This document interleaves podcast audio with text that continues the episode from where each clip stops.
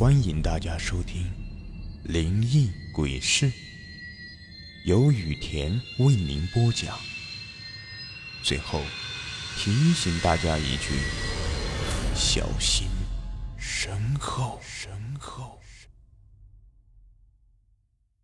这个故事的名字叫《虫子列车》。白茫茫的、荒芜深邃的地下通道里。随着陌生诡异的轰轰声，一列形状怪异的列车由远及近。刘明九提着公文包，从略显压抑、沉闷的办公大楼走出来，伸伸懒腰，贪婪地深吸了一口气。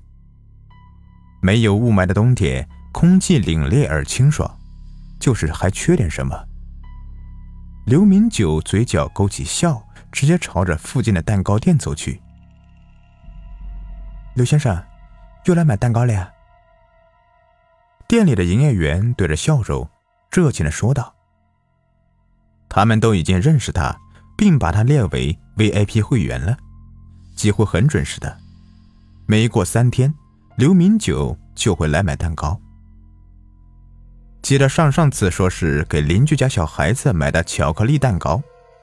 上一次是给他侄女买的草莓冰淇淋款蛋糕。他们有时候甚至会开玩笑的调侃一句：“这位三十多岁却已然秃顶、大腹便便，宛如一位中年商业老板的刘明九。”老板，你也该结婚了吧？准备多大的钻戒给嫂子呀？嘿嘿，我还没有呢。那等有嫂子了，你带着一起来吃我们家蛋糕呀。哎，好嘞，好嘞。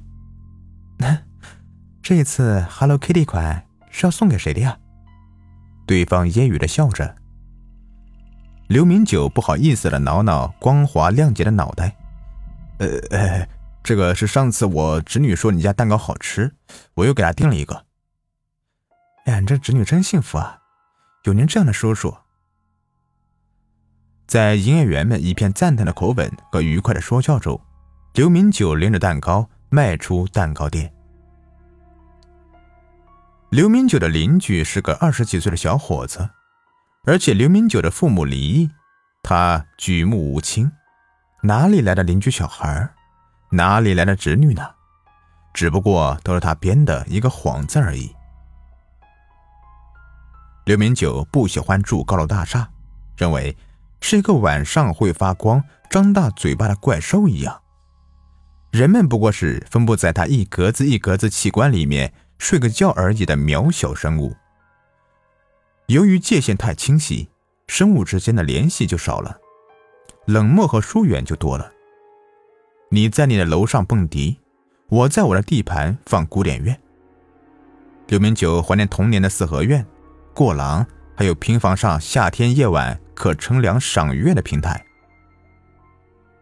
童年，他妈妈还在的时候，会给他做甜品，甜玉米饼子，端到平台上，一家子一块吃。想起来，刘明九的眼眶就微微湿润了。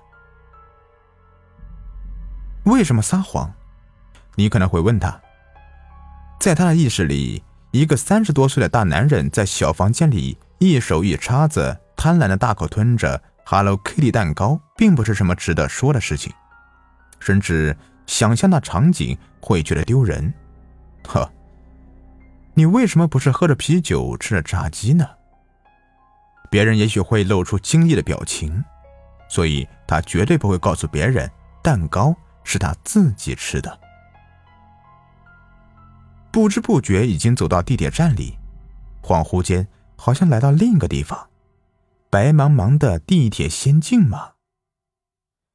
几乎要伸手不见人影，靠着记忆，他走到安检的地方，发现人们并没什么异常，一如既往，完全不受影响的在给进行自己的工作。刘明就心想，也许不是什么大事，不然早就遣散人群了。他放下紧张的心，雾气似乎在慢慢消散，走到站口等待着。现在能看清附近的人了，他们都和平常一样。结伴下班的人说说笑笑，谈论着今天怎样怎样，好像这么浓重的雾霾在地铁里面是件很常见的事情一样，又好像他们根本就看不见这个雾气。刘明九拍拍旁边站了一个戴着耳机的小伙子，呃，不好意思啊，打扰你一下，想问你一个事情。男生摘下耳机，点头。呃，今天地铁这么重的雾霾，怎么回事啊？你清楚吗？刚说完这句话，列车来的方向突然传出不同以往的声音。嘿哥，你开什么玩笑呢？这哪里有雾霾呀？男生一副你神经病吧的模样，瞧着刘明九，然后退了一步，往别的方向走去，站着。刘明九愣在原地，白茫茫的深邃通道里，列车发出轰轰的声音由远及近，那声音沉重，像是蠕动，越来越近，越来越近了。人们期待的眼神慢慢变得惊恐，母亲抱着孩子，男生拉着女生，想要逃跑，刘明九就愣愣的立在原地，扭着头看着，那不是列车，是一条。巨大的灰绿色的虫子，虫子的两个黄色发亮的大眼睛直直的盯着他，左右蠕动着，快速朝这里冲过来。肥硕的身子压在铁轨上有摩擦的声响，灰绿色的皮肤看着像是食物发霉上面的一层毛，大口张开着，仿佛一眼看过去就能看见它的肠胃，但是里面只有黑暗。他张了大嘴，把人都尽数吞掉。惶恐的惊叫声、害怕的哭泣声、失散的叫喊声混在一起。刘明九护着自己的蛋糕，同其他人一起滚进了那黏湿、充满臭气的长长的身体。人们起初很是害怕，刘明九也是一样，但他没有哭，也没有喊。他开始拿出他的蛋糕，抓了一口，塞到嘴里，鼓动着腮帮子，用力的咀嚼。这时候，每个人都在害怕，想要自保，想要出去，而且这么黑，没人注意他。吃了几口，刘明九看到蛋糕里面装着叉子和刀子，眼睛一亮：“大家不要哭了，我们有办法出去了。这个是条虫子，不是钢铁。”我们可以把他给杀了。混乱中，这个声音虽然小，但是掷地有声，宛若一颗炸弹在平地突然一声炸响。大家在虫子的身体里随着虫子颠簸。刘明九一直抓着一个物体稳定在原地，他打开手机自带的手电筒。你们谁随身携带了尖锐的物件？刀子、指甲刀？呃，修眉刀都可以。大家也打开手电筒，这时候发现状况真的不太好。虫子的肠胃里面可都是腐蚀的绿色液体，哪里都是黏糊糊的，抓哪里都是抓的满手肥腻腻的白猪肉的感觉。大家看见那个说话的男人是个绝顶聪明的人，身体侧靠在软黏肥腻的虫子内壁上，一手抓着一块悬垂吊着的肉。大概是虫子胃里长了瘤子，另一手则紧紧的护着一盒吃了差不多的一半粉色蛋糕。我有修眉刀，可以吗？一个女生带着哭腔大声喊道：“我有指甲刀，我刚去菜场买了把菜刀。”呃，我有修鼻毛的小剪刀。人群里有人陆续说话了。刘明九让大家。一起捅虫子的一侧，那样的话冲击力强，一侧的肉估计也薄。刀都给了力气大的男人们，于是开始奋力拿着各种刀尖锐的部分捅，力图刺开一个洞。虫子疼的开始翻腾，人们开始在他的胃里面颠簸起伏，人们开始围在一起，拉着抱着，试图稳定。男人们忍着恶心的绿色液体一直往下流，噗呲噗呲的，终于捅开了一个洞。但是没有想到，这个虫子因为剧烈的疼痛，使劲的扑腾着，眼下没有办法出去。有个男人提议道：“我们应该先去找到这个虫子的心脏，把它杀死，才能出去啊！”刘明觉得手在发抖，眼睛暗淡无光，这里面实在是太闷了，只有虫子身体里腐蚀液体和消化食物的臭味，还有人们自己的二氧化碳，他感觉。再不出去，不被腐蚀掉，那也会被熏死的。